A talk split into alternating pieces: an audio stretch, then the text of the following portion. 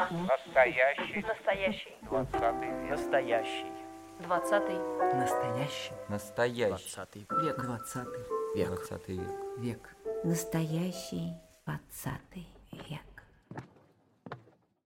Здравствуйте, дорогие друзья! В эфире радио «Фонтанный дом» программа «Настоящий двадцатый век». И я, журналист Галина Артеменко, сегодня представляю нашу гостью. Это Марина Корнакова, знакомая всем, кто любит театр «Зазеркалье» и фестиваль «Орликин». Марина – директор этого фестиваля и театральной премии. Ну, вообще все Орликин называют э, золотой маской для театра для детей. Ну, мне кажется, это сравнение ну, просто по значимости. А так Орликин, он сам по себе прекрасен. Марина, добрый день. Добрый день. Вот э, рада, что мы наконец-то встретились здесь у нас, в фонтанном доме, потому что вообще каждое появление в Зазеркалье – это огромная радость, счастье, а фестиваль «Орликин» э, – это просто какая-то... ну, Для меня это всегда открытие, всегда огромная возможность прикоснуться к настоящему детскому театру. Так что рада, что сегодня мы здесь в студии и будем говорить о фестивале и не только. Ну, мой первый вопрос, он такой традиционный всегда для всех гостей. Вот как с твоей семьей, с, с судьбой твоих родных обошелся 20 век? Это такой вопрос начать и закончить э, очень надолго, конечно же, потому что э, моя семья с 20 веком была в суровых отношениях, наверное, потому что мой прадед Василий Иванович Корнаков, который сделал очень много для Красноярска, он там был и гласной городской думы, много лет до революции, собственно, у него там были золотые прииски, он был один из э, совладельцев Енисейского речного пароходства, там был- были купцы Кузнецов и Корнаков. Он был большим благотворителем в Красноярске, под его опекой были сиротские дома, он был один из самых крупных дарителей при строительстве католического храма. Это на улице Декабристов, там сейчас органный зал. И все, что он делал для Красноярска, это было для процветания города. Я нашла где-то в прессе еще и информацию о том, что он был инициатором, и, в общем-то, он в городской думе продвинул идею электрификации огромного пояса, опоясывающего центр э, Красноярска. Это рабочие районы, где э, люди жили при лучинах. Это были постоянные пожары, жертвы и так далее. Он, при том, что это были э, колоссальные расходы, он добился того, что все рабочие окраины Красноярска были тоже электрифицированы. Ну, я могу долго рассказывать про своего прадеда, потому что действительно это э, колоссальная личность. Но в 18 году, естественно, он отправился на тот свет. Э, С помощью чекистов семья была выселена Двое детей было в этой семье маленьких. Они были выселены куда-то какой-то барак на берегу Енисея. Вот. 20 век жестоко распорядился и по маминой ли- э, линии. Ее дедушка, отец семерых детей, был репрессирован. э, Его забрали 20 декабря 1937 года, а 4 января он был уже расстрелян в городе Бийске. А Во дворе здания НКВД, которое по сей день стоит на берегу реки Бии, а, Одно время стоял памятный камень, но потом его оттуда сковырнули и куда-то утащили на берег Енисея. Там сейчас нет даже этого памятного камня. Лет 5-6 назад его оттуда просто выкорили и утащили на берег Енисея. То есть оно все равно там э, какое-то новое памятное место. Но, простите, вот тут лилась кровь, вот здесь расстреляли моего прадеда. Я хочу, чтобы те люди, которые сейчас занимают это здание, знали, что здесь, под их окнами, происходили эти убийства. Ну, 20 век был, конечно, необъятным по тем смыслам, которые он, он в себе нес. Конечно, это было еще и э, время ну, которое давало какие-то э, реальные возможности людям. То есть мы не можем его красить черным, белым цветом или даже там семью цветами. Это бесконечное количество цветов, это бесконечное количество оттенков, градусов и так далее. Но э, мой папа как раз э, внук того самого Василия Ивановича из Красноярска, Наверное, благодаря, благодаря тому, что 20 век э, открыл большие возможности, оказался в Петербурге, вернее, тогда еще в Ленинграде. Он поступил в Томский политехнический институт. Это по сей день один из самых таких э, серьезных, э, мощных центров науки. И там из потока выбрали человек 5-7 самых перспективных студентов и создали из них группу ядерных физиков. Тогда ядерная физика у нас только начиналась. И всех их распределили в Ленинград. Мама моя училась э, в Томском э, университете на филологическом факультете. Она год доучилась и приехала сюда к папе. Таким образом, я и моя сестра Лена родились здесь, уже в Ленинграде. Ну, я думаю, что это тоже те возможности, которые дал 20 век. Да. А, Вот. э, И вообще, конечно, вся моя жизнь, она все таки укладывалась наполовину в 20 век, ну, еще, конечно, не половина моей жизни, но какая-то большая часть в 21 веке. 20 век был интереснее, чем 21 для меня, потому что там нам грезилось будущее, это будущее на- нам, нам было подарено. И это будущее, оно обозначалось еще в моем детстве, потому что, ну, я дочь наверное, так можно сказать, шестидесятников, потому Мгм. что фи- физики-ядерщики те, те самые физики-лирики. Вот. И все, что я имела в детстве, определило меня как личность, наверное, потому что это была бесконечная свобода, это была какая-то нереальная радость жизни при осознании а, всех глубин и сложностей этой жизни. И всегда мне с детства жизнь представлялась как что-то очень, очень, очень объемное, и что-то очень такое загадочное, и что-то очень манящее, и когда впереди обязательно хорошее. Вот какая-то у меня такая закваска с детства, благодаря моим родителям, их друзьям колоссальным. Вот. И мое детство как раз оно складывалось из этого общения взрослого. То есть у меня были мои друзья-дети, не было никаких у нас разделений в домашних праздниках, чтобы вот здесь вот не было детей, а здесь, чтобы не было взрослых. Всегда были вместе, и когда э, мои дни рождения проходили, подружки однажды ужасно обиделись, потому что папа уехал на зимнюю рыбалку. И я ужасно обиделась. И мои подружки об- обиделись. Они сказали, ну, Евгений Витальевич, мы же его обожаем, это же наш друг. Как он мог уехать в этот день на зимнюю рыбалку? Вот. И э, на мой день рождения, когда приходили папины друзья, это было для нас тоже совершенно естественным и прекрасным. То есть всегда это было общение какое-то э, на равных, и мы никогда не отделялись от мира взрослых. И поэтому всегда весь сам издат, который был дома, он попадал и мне, и моей сестре Лене в руки. И я помню, как я в классе в шестом, наверное, на вопрос нашей классной руководительницы, а что вы читали летом, я радостно рассказала, что один день Иван Денисович вот у нас появился. Мгм, мгм. Вот, и как я рада, что я прочитала, и там еще был Матрёнин двор. Ну, как Вот. здорово, Да, да. да, А- а да, что- да. а ну, а как, как на это учительница реагировала? Какой был год? Это, я сейчас скажу, это, был, это были 70-е годы, но наша учительница была прекрасная. Она была совершенно вот, вот такая, как сказать, э, ну, на- нам просто повезло, это был учитель совершенно нерегламентированный в том, что, он- о чем она с нами говорила. О том, о какой литературе она с нами говорила. Она стала со мной оживленно обсуждать Солженицына просто и спрашивать, что я еще читала. Сказала, что вот пока еще ничего не читала. Она мне ни слова не сказала, что никому об этом больше не говори. Ну, Это было в классе? Это было в классе, не- непосредственно в классе на уроке. Мгм. Что вы читали летом? И дети послушали, и никто не донес. Нет, ну э, тогда слово доносчик или стукач, оно было нереально оскорбительным, то есть это было невозможно. Слово ябеда там, ну слово доносчик, стукач у нас, Совсем наверное, плохое было. оно было совсем да. плохое. Но у меня в жизни и в советские годы случился опыт, э, когда я была причастна к истории доносительства. Моим прекрасным дружным классом, это, это, это тоже история 20 века, э, мы моим прекрасным дружным классом общались после окончания школы очень долго, потому что э, дом у нас был такой девятиэтажный, девятиподъездный, и 24 человека из нашего класса жили в одном доме. И э, остальные жили где-то рядом. И, ну, и благодаря нашей учительнице Нине Викторовне Лукандер, вот как раз, которая нас вела литературу, была нашим классным руководителем, мы были очень дружные, и мы жили какими-то одними интересами. И все были очень читающие. Я помню, что уйму книжек у меня дома зачитали э, двоечники и троечники, мои одноклассники прекрасные, которые приходили, просто у меня вот так вот вынимали всего Брэдбери, всего Станислава Лема, ну, вот, и дальше говорила, так, а где мой Лем? Так, а где мой Брэдбери? Что-то отдавали, что-то не отдавали, потому что книги ходили по рукам. Книги читали э, не только отличники, а двоечники, троечники тоже жили хорошей литературой. Это все благодаря нашей Нине Викторовне. Ну и, может быть, время было такое, когда все таки люди читали, правда, много, и это было думающее поколение.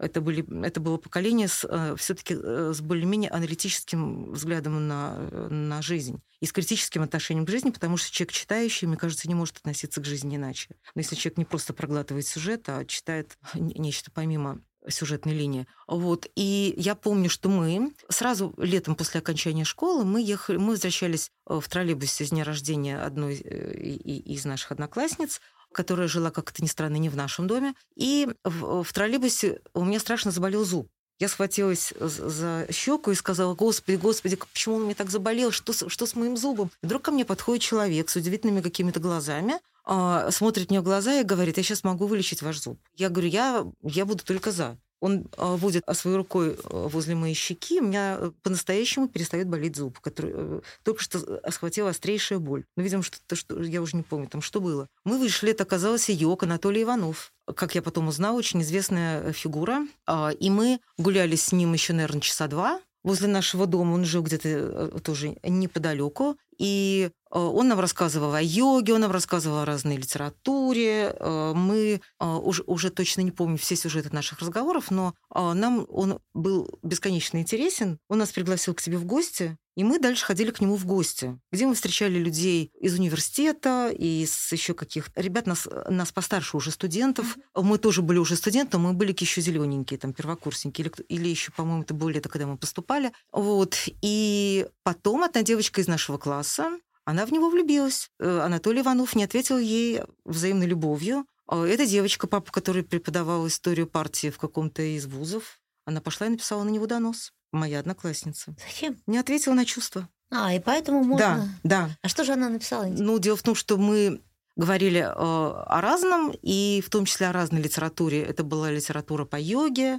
э, это было много чего. Она написала про него как про человека, который сеет антисоветскую пропаганду. Я думаю, что кое-что продиктовал ее папа, который преподавал историю партии. В общем, история была какая-то чудовищная, это был колоссальный процесс. Э, я помню, тогда в газете «Ленинградская правда» появилась статья чуть ли не на полосу под названием «Невские йоги. Кто они?», посвященная этому процессу. Мы оказались... Э, то есть вот если бы не мой зуб, на человека бы не донесли. У меня было колоссальное чувство вины. Если бы у меня не заболел зуб в троллейбусе, человек бы не сел в тюрьму. Он, он сел в тюрьму.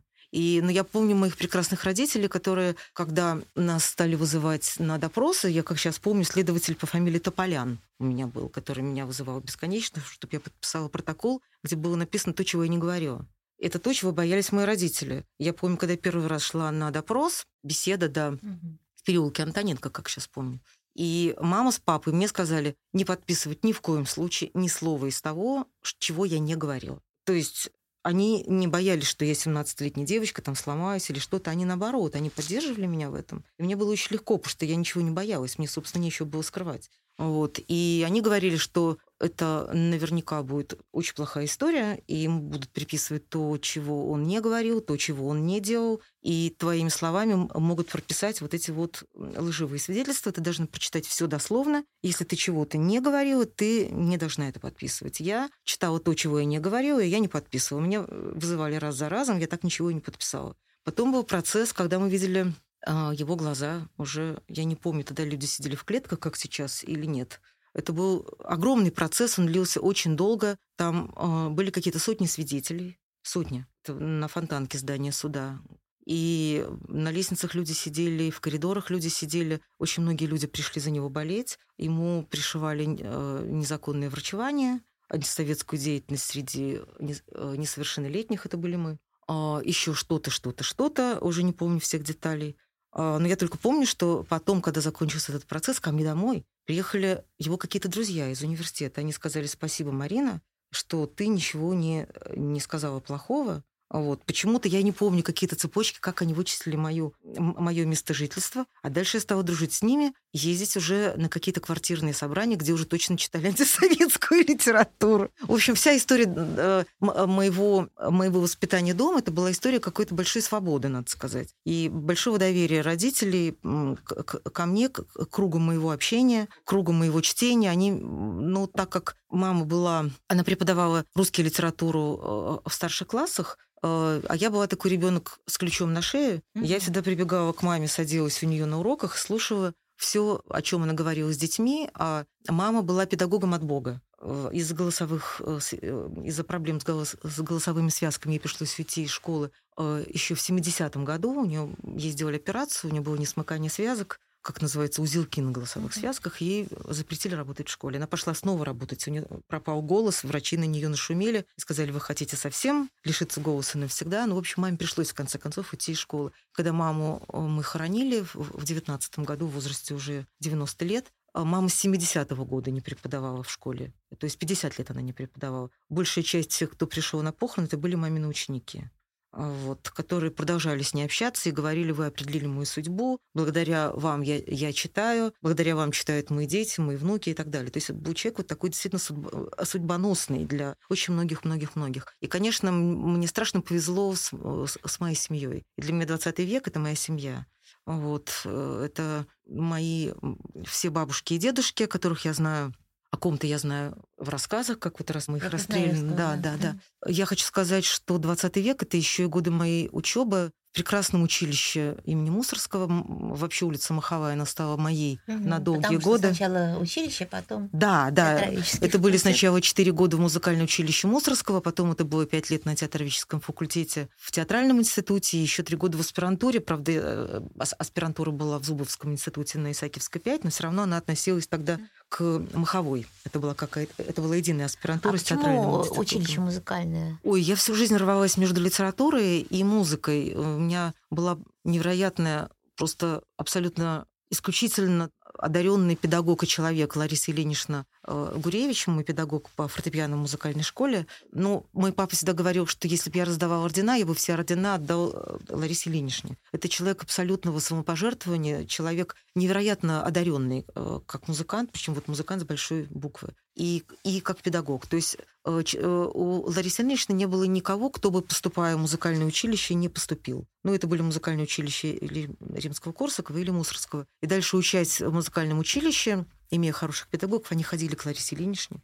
И она их держала под своим крылом, и если ее ученики поступали в консерваторию, не было провалов в консерватории. Они всегда оказывались в консерватории. Вот. И Лариса Ильинична была человеком, который от меня страшно много претерпел, потому что я, обладая всеми пятерками по данным, я была человеком страшно разгульным с детства. То есть э, леса, поля и реки, какие-то плоты из старых заборов, собаки-кошки, какие-то овраги, кочки, Нева с моей подружкой Лейлой. Мы, мы прыгали по льдинам во время ледохода, э, соревнуясь, кто дальше упрыгает по, иду- по идущим льдинам. Но у нас, у нас были какие-то очень старательные ангелы-хранители, потому что то, что мы с ней совершали в детстве, это было не, нереально просто после этого выжить. Вот. Поэтому свою программу в музыкальной школе я выучивала примерно за неделю до экзамена. И бедная Лариса Ильинична исчерчивала мои дневники вот такими колами, вот такими вот двойками. При этом страшно меня любя, а еще моя старшая сестра у нее училась, Лена. И э, Лене как раз Бог не дал таких способностей, как мне, и она, а, она училась на бесконечном вот этой вот преданности инструменту, музыке, все. И Ларисовна всегда говорила, господи, ну почему так? Все распределено, почему, почему так? Но, но тем не менее, э, я хотела я очень любила музыку. Я очень, я очень любила Ларису Ильиничну, но я очень любила читать. Я была самым читающим, наверное, человеком в классе. Вот мы с моей подружкой Лейлой. Мы были страшные козы в, в смысле гуляния. И мы больше всех читали. Мы были при этом отличницами. Еще занимались фигурным катанием. Вот. И, и я не понимаю, как, как мы это все успевали, но свою программу по, по специальности я учила за неделю до экзамена. И дальше комиссия кричала Ларисе Ильиничне, Лялечка, какая девочка, пятерку ей, пятерку. Ларисовна говорила, нет, тройку ей, тройку. Ну, такие, значит, все равно у меня были все эти пятерки, да.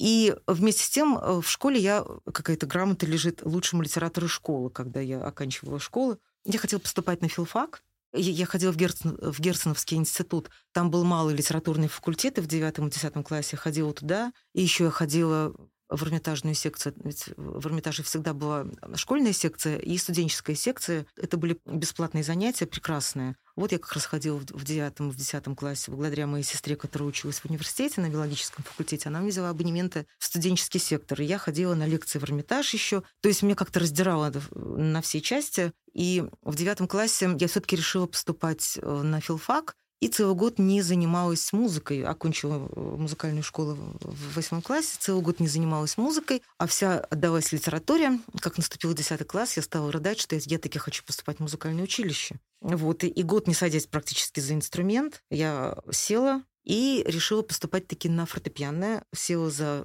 фортепиано и с помощью Ларисы Ильиничны стала наверстывать. И все было бы хорошо, если бы я не сошла с ума, и когда меня Лариса Ильинична показала на, на консультацию Юрию Моисеевичу Кискачи, тогда ведущему великолепному педагогу по, по фортепиано, Юрий Моисеевич сказал, Лялечка, я хочу себе эту девочку. И я так испугалась, что я села и стала играть на крышке рояля, стала придумывать какие-то истязания. В итоге я себе пере, переиграла руки которые и они у меня от природы были поставлены, мне не надо было ничего делать. Но я так перепугалась, что меня хочет Юрий Алексеевич Кискачи в свой класс, и как же я сдам экзамен. Короче, я себе переиграла руки, и поступала я на теоретико-композиторское отделение. В чем я, за что я всегда благодарю судьбу. Потому что те педагоги, которые мне достались там, это, были, это было тоже нечто судьбоносное. Вот. И я э, вот благодаря Фейсбуку нашла Бориса Ароновича Каца. Это педагог, который во многом определил меня как личность, как человека. И Борис Аронович Кац, который дал мне столько, что я до сих пор, наверное, мыслю как-то более-менее структурно, системно, благодаря его урокам по, по, по истории музыки. Потому что нам давалось не просто, э, нам давалось не просто, скажем, мусорский, а мы понимали всю эпоху, историю, культуру. То есть это был колоссальный объем, куда помещался Мусорский. И мы понимали все пласты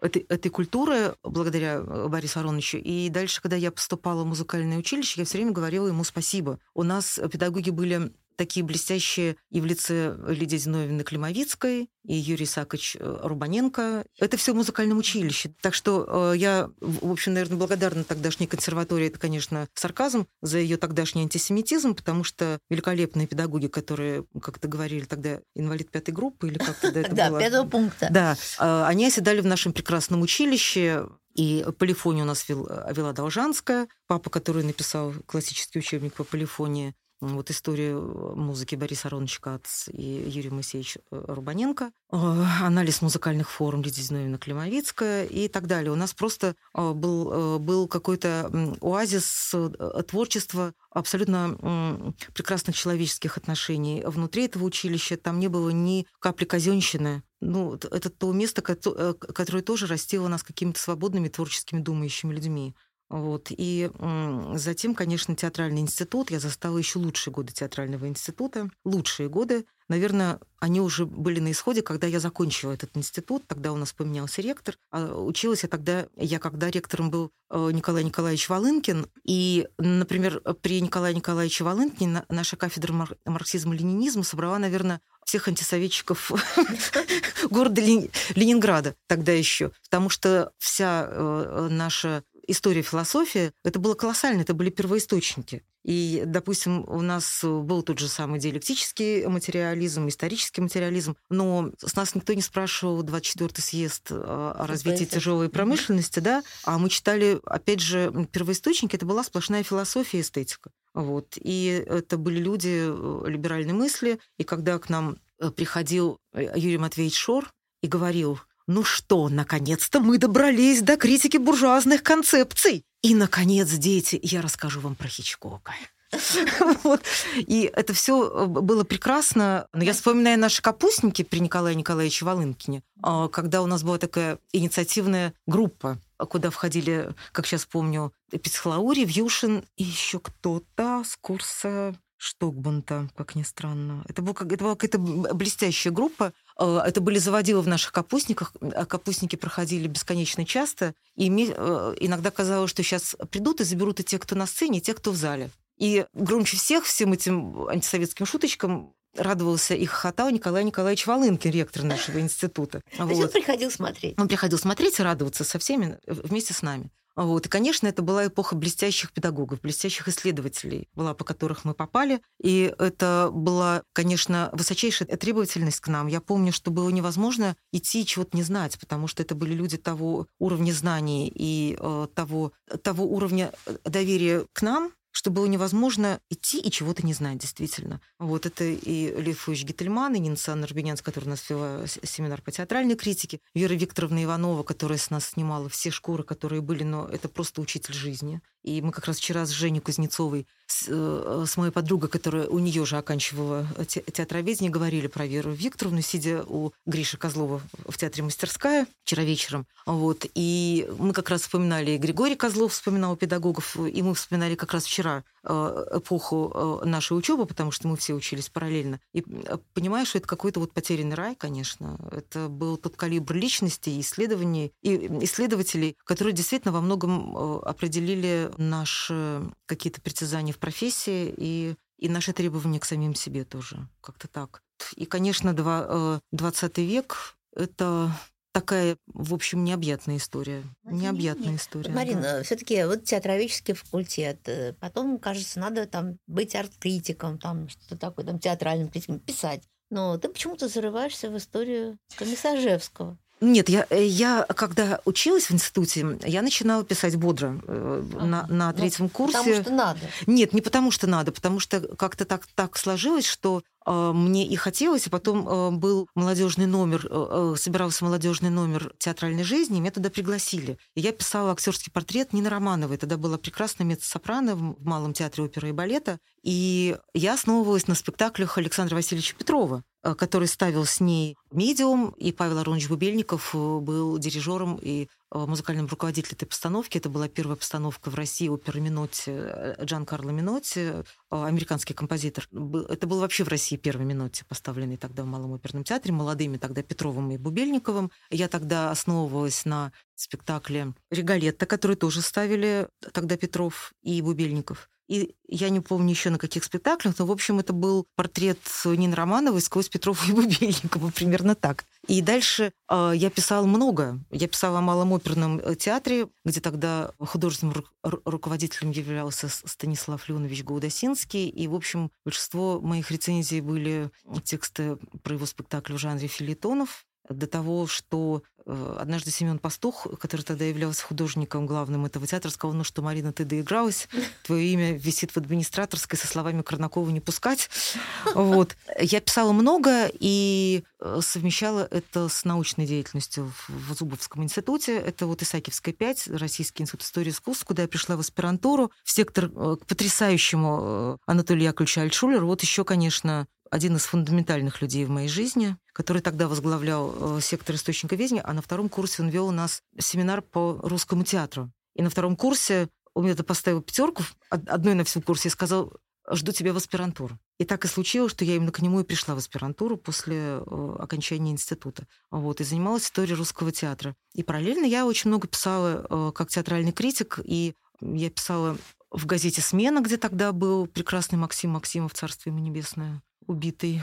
Ну, жертва, между прочим, каких-то ужасающих да, да. разборок, я бы сказала. Угу, да. Да, да. И дело было закрыто, и понятно, что это было преступление со стороны полиции. Не туда полез, это называлось. Да, да. Да. А он как раз был э, да. тогда э, редактором отдела. Потом э, у Димы Целикина в, в «Часе пик», да, это я где, тоже где, где Димочка был тогда, все, все, все наши... Я просто помню, что смену тогда Югин руководил, да?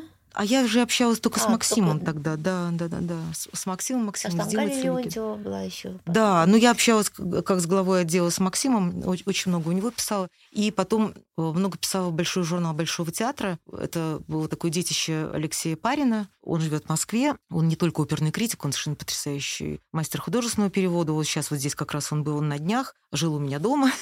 И в Доме радио была э, его замечательная лекция, именно посвященная художественному переводу. Вот. И я как раз была обозревателем петербургских премьер, и он меня э, приглашал писать о премьерах Большого театра, в Большом журнале Большого театра. Ну, а потом так случилось, что я оказалась в, в театре Зеркалья, работать в театре и заниматься еще чем-то другим для меня казалось несовместимым. Ну, это абсолютно. тяжело, но я хотела Мне казалось невозможно. Про историю Федора Комиссаржевского. Так Федор Комиссаржевский да. возник у меня еще в институте. Почему я... именно он-то? Но дело в том, что я э, после музыкального училища, учась на театроведении, я э, занималась и драматическим театром, и оперным.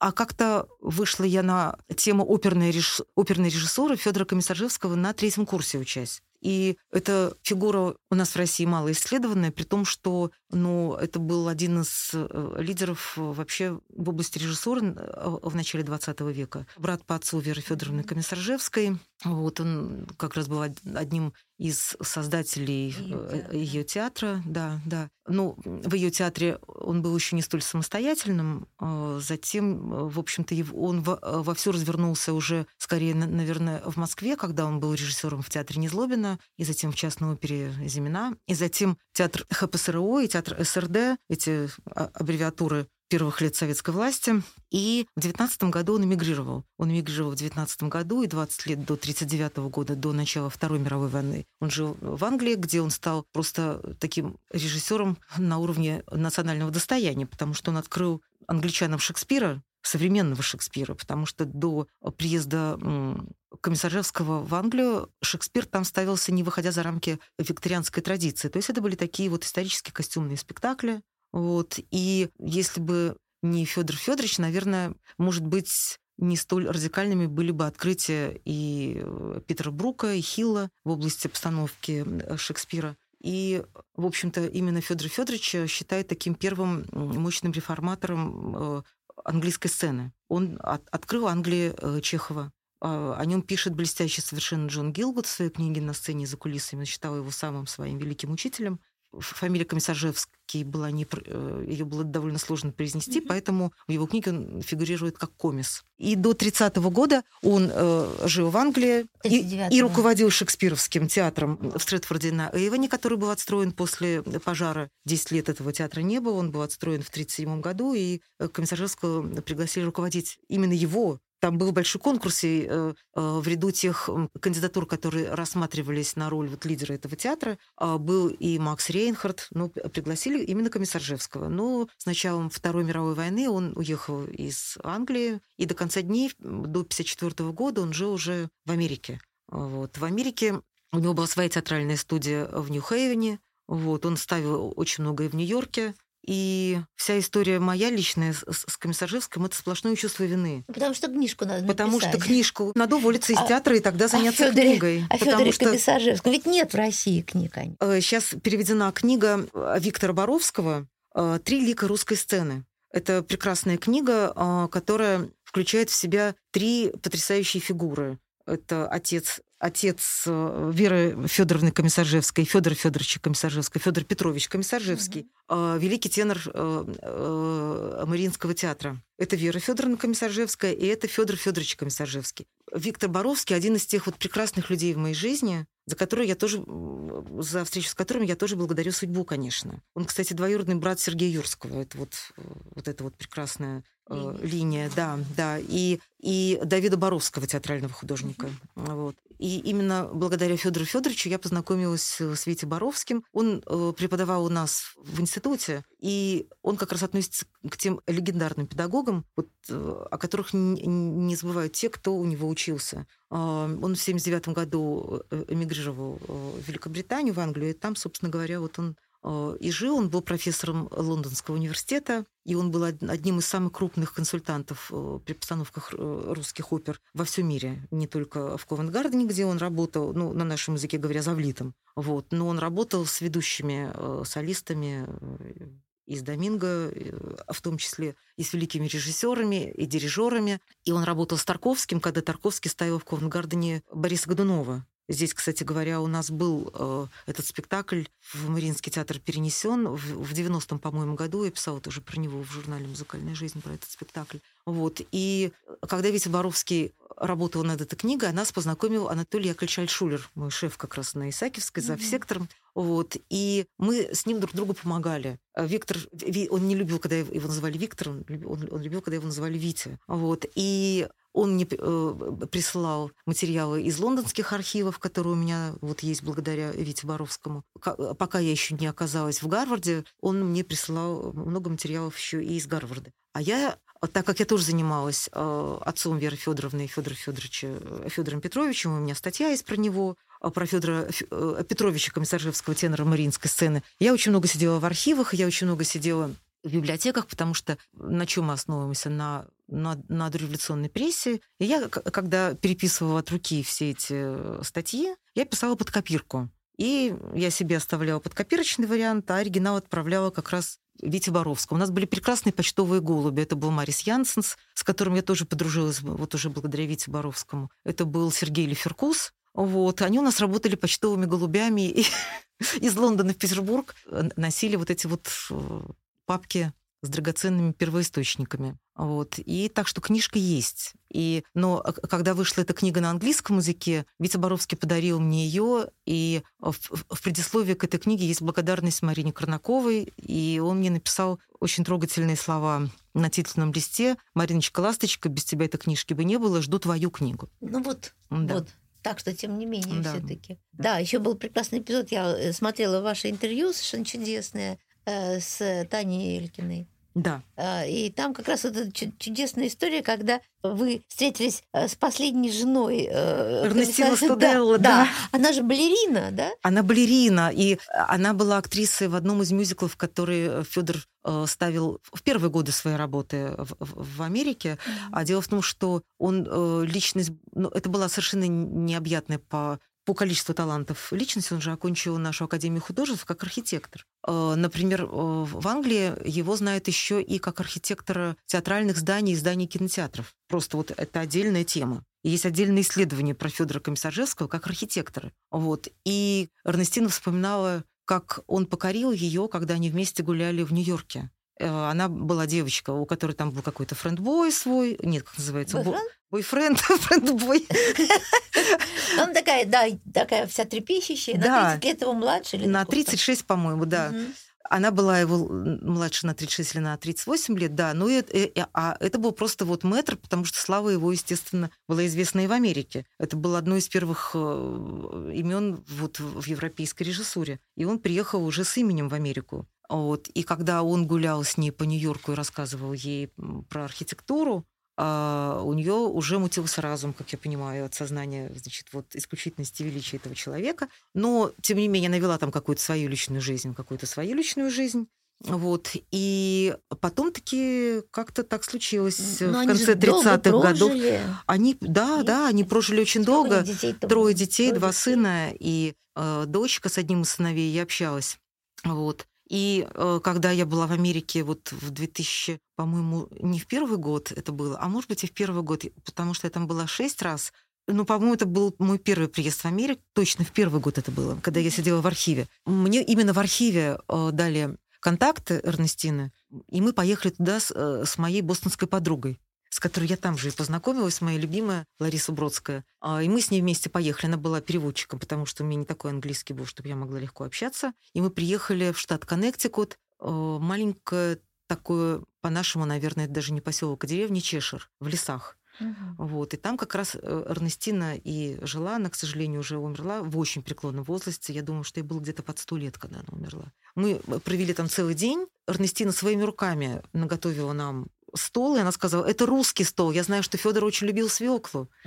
Я сделала вам блюдо из свеклы. Она запекла нам рыбу. В общем, это было безумно трогательно. Она нам очень много рассказывала. И Эрнестина, когда мы с ней общались, это правда была смешная история. Я же попала в Америку, когда уже просидела штаны во всех архивах э, здесь, и, в принципе, вынула из них все, что можно уже. И знали про Федора гораздо больше. Ну да, да. И когда Эрнестина что-то мне рассказывала, говорит, вот я не помню, что здесь было, я быстренько достраивала этот, этот фрагмент биографии. Она говорит, а вот там вот для меня какой-то кусок, я быстро рассказывала, что там было. Она вынимала какие-то письма, говорит, это вот от неизвестных лиц. Я говорю, это почерк Добужинского. И это вот как раз, ну, там письма Бенуа Добужинского. Я знала эти почерки, потому что я их уже изучила, сидя по архивам.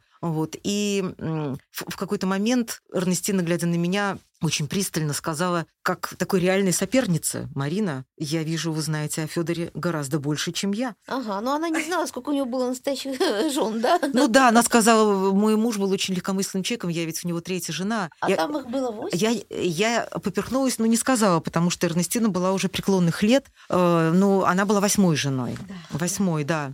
Да. Вообще, конечно, да. я только э, понимаю, что я мне не, не дана та, не совместить та степень организованности, которая требуется от человека, который может работать в театре, а параллельно писать книгу. Потому что для меня, например, писать книгу, это нужно все выкинуть вон из головы, сидеть и заливать в голову только эти сюжеты, чтобы там что-то отливалось. Я не смогу до 10 вечера в театре заливать одно, а потом, а потом приходить домой и там до трех ночи заливать что-то другое. У меня ну, это заливки вот, не получится. 10 вечера. Марин, бывало так, что вообще придешь на работу в воскресенье, уйдешь в понедельник вечером. Да, это правда. А вот что для тебя вообще Орликин сейчас? Что для тебя театр? Потому что вот Орликин же не боится говорить с ребенком о важных вещах. Да, надо сказать, да, надо сказать, что вообще фестиваль «Орликин», ну, как я оказалась в театре «Зеркаля», именно потому, что Александр Васильевич Петров и тогдашний директор театра Евгений Яковлевич Ганеев, они придумали, должен быть фестиваль в театре «Зеркалье». И меня, собственно, позвали именно начинать делать этот фестиваль.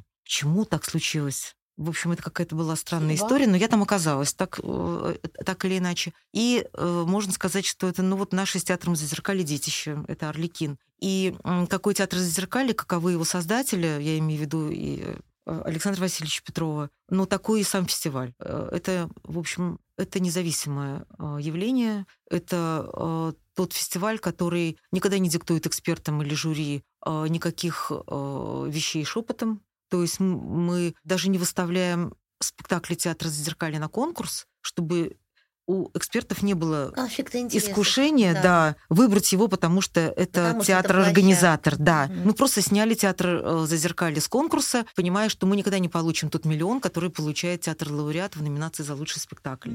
Э, Получает миллион на постановку нового детского спектакля. И мне очень дорого, что а, после этого фестиваля в этом году и после фестиваля в прошлом году, который мы проводили в апреле 22 года, и в этом году в апреле 23 года, мне говорили спасибо за этот самый независимый фестиваль. И для меня это самое дорогое, что есть. В прошлом году в апреле мы открывали фестиваль спектаклем Антона Федорова «Иваново детство», в основу которого лег и сценарий Тарковского «Иваново детство», и кадры из, из этого фильма. Мы не случайно открыли прошлогодний фестиваль спектаклем «Иваново детство» по фильму Андрея Ну, Тарковского. чтобы напомнить о ценности человеческой жизни. Чтобы напомнить о ценности человеческой жизни, великолепный спектакль Антона Федорова, молодого режиссера. И по окончании этого спектакля, когда я вручала диплом участника коллективу этого спектакля, ну и я сказала, что э, залу, что мы не случайно начали наш фестиваль именно этим спектаклем, именно спектаклем Иванова детства. Зал меня понял, зал стоя аплодировал.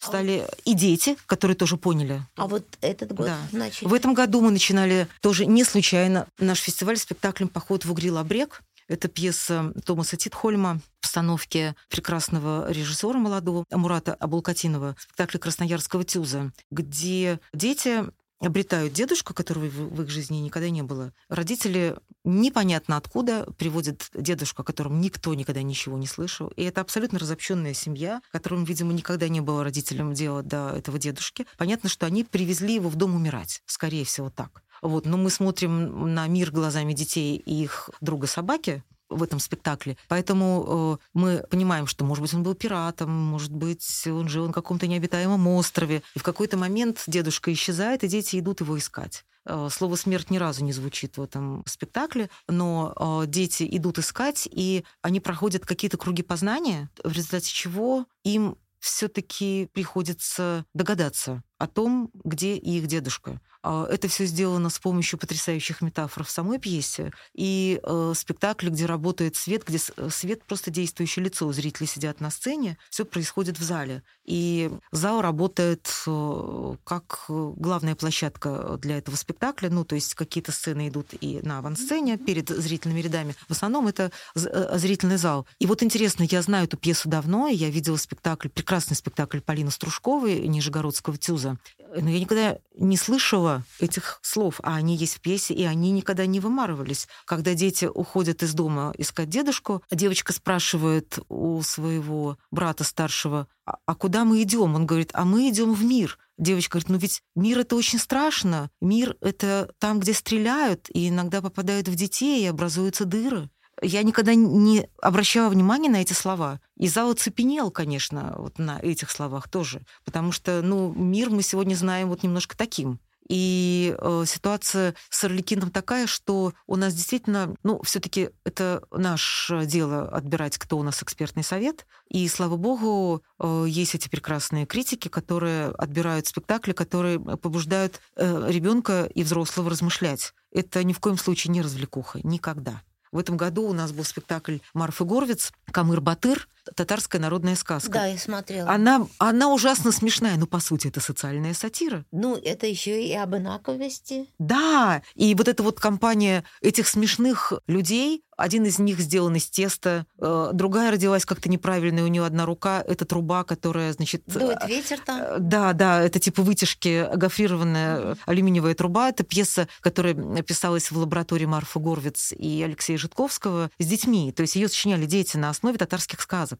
Вот. И вот эти вот какие-то архетипические персонажи татарских сказок, которые собрались в компанию абсолютных балбесов, которые идут э, с полным доверием к миру, абсолютно непредвзято смотрят на все. Они ничего поэтому не Это боятся. Такая, У них... с одной стороны, вот эта вот история типа изумрудного города. Да, да, да, что-то да, есть, есть такое. такое, да. Да, есть там такое. Но с другой стороны, это совершенно потрясающая социальная сатира. Невероятное, да. Удивительно. И ужасно смешно, невероятно смешно. То есть это не, не в лоб, а это именно растворено еще в, в этой поэтике татарской э, сказки. Это Да. все еще в какой-то... Про хана этого смешного. Да, Да это его... вообще... Ну, то есть, э, конечно, это надо смотреть. Вот ужасно пересказывать спектакли. Вот Не будем Не это будем. пересказывать, просто я к тому, что даже когда это ужасно веселый спектакль, ты весь спектакль сидишь как на вулкане, потому что все это про сегодня. это про сейчас. Это, да. это про сегодня и про сейчас. И все наши прекрасные эксперты — это театральные критики. И спасибо нашей театральной критической школе, что она воспитывает свободных людей, нашему институту, тому же ГИТИСу и другим э, институциям, которые все таки в 20 веке воспитывали людей. Поэтому, если говорить про 20 век, то это вот все таки еще и те люди, благодаря которым мы сегодня имеем вот эту вот какую-то свободную мысль и,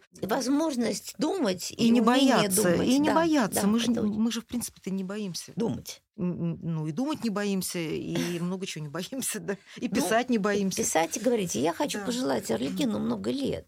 20 фестивалей прошло, мы сейчас делаем 20-й фестиваль, который будет в апреле уже 24 года. И я очень... 20-й. Два- 21 фестиваль. 21-й. Да, мне В трудно произнести это. 24-го, Да, 21-й. Трудно произнести, что будет уже 21 фестиваль. Господи, кошмар какой. Да. Ну ничего. Да. На этой замечательной ноте, господи, кошмар какой, мы заканчиваем беседу с Мариной Корнаковой, человеком, без которого театральный фестиваль «Орликин» просто невозможен. И, Марин, будь и будет «Орликин». Спасибо. И пусть будет Галя Артеменко, пусть будет музей. Ахматова и все, что связано с все этим домом. хорошие люди. И с этим человеком, с Галей Артеменко. Я серьезно. Да ладно. Да-да-да. Все, спасибо.